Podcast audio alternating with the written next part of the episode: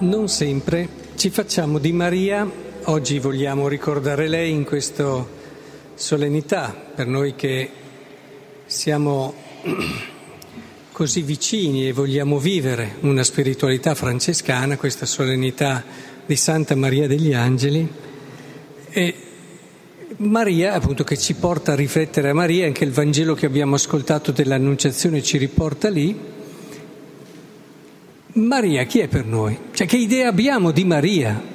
Perché spesso ci facciamo un'idea di una donna delicata, pura, eh, umile, meravigliosa, ma non sempre cogliamo un aspetto che è fondamentale ed importantissimo di Maria, che lo si vede dal brano dell'Annunciazione. Qui oggi è troncato proprio nel momento in cui lei dimostra di avere capito il peso di questa richiesta anche umano.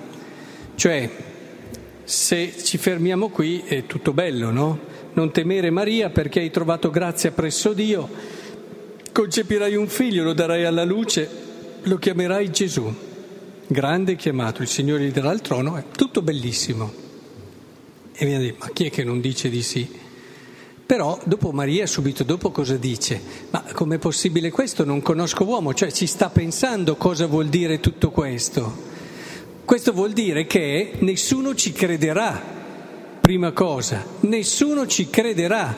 Quindi Giuseppe si sentirà profondamente, la persona che amava di più al mondo dopo Dio, si sentirà tradito, si sentirà, come dire, colpito proprio lì dove tu non vorresti mai ferire la persona che ami. E in più c'era anche il rischio di perdere la vita, sappiamo, perché se poi dopo si parla di un tradimento, di un adulterio, anche addirittura prima di quello che era il momento, e sapete che lì non si scherzava, eh? si lapidavano certe donne. Ora, in quel io non conosco uomo c'è tutto questo c'è il fatto che lei ha capito che questa prospettiva può voler dire per lei quello che nessuno vorrebbe mai vivere, no? Essere umiliato, non compreso, tradire le persone che ami, farle soffrire, e, almeno che pensano così, e rischiare la stessa vita. Capite che tutto questo, oh, che bello che è questa cosa, viene un attimo ridimensionato, come al contrario invece assume un peso incredibile il suo sì, sia fatta la tua volontà. Cioè cos'è che a volte non consideriamo di Maria? Il suo tremendo coraggio. È stata una donna che in quel momento lì e in tutta la sua vita ha dimostrato un enorme coraggio, ma un coraggio che può sembrare eh, andare al di là di ogni altra, ah, come dire, buonsenso umano.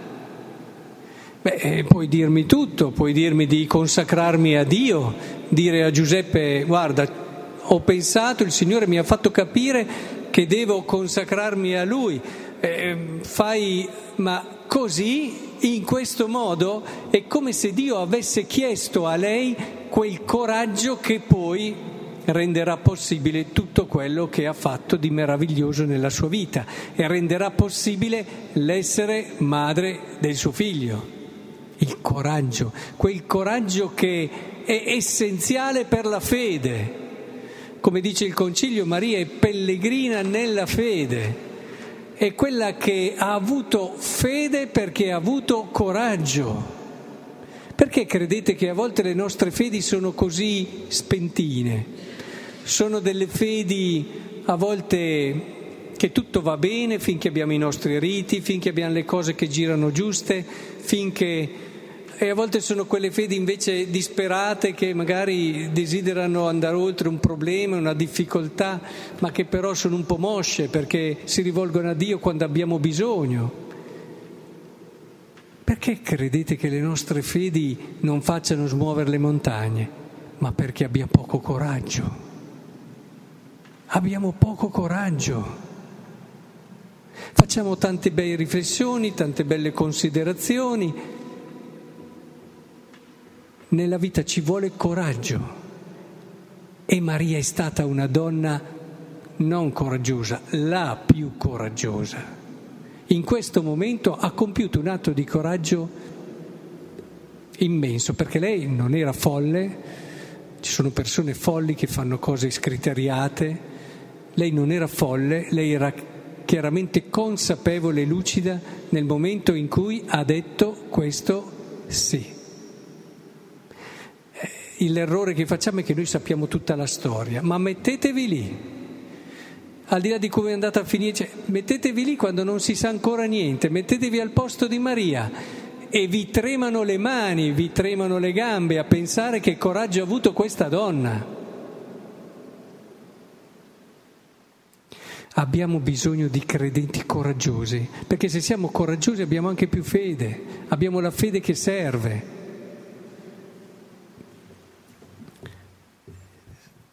Il coraggio cristiano è figlio della sapienza cristiana, l'abbiamo visto nella prima lettura. C'è questo passaggio che è stupendo, riascoltiamolo. Io sono la madre del bell'amore e dei timore, nella cognizione e della santa speranza. In me è ogni grazia di via e di verità, in me ogni speranza di vita e di virtù. La sapienza è tutto. Non a caso eh, è stata chiesta dal grande, dal grande re questa sapienza. Salomone ha chiesto la sapienza, poteva chiedere tutto. Immaginatevi, posso chiedere tutto. E chi mi ha chiesto cosa chiedere me lo può dare. E lui ha chiesto la sapienza, perché quando non hai la sapienza tu non hai niente. Quando non hai la capacità di dare il giusto peso alle cose e di dare il giusto valore alle cose, quando non hai quella capacità che ti fa riconoscere dove sta una verità rispetto ad un'illusione, tu puoi sapere anche tutte le cose del mondo, ma non sai niente, non sai le cose più importanti per vivere. Puoi avere tutte le ricchezze di questo mondo, ma non hai nulla, perché non sai come possederle, non sai come viverle.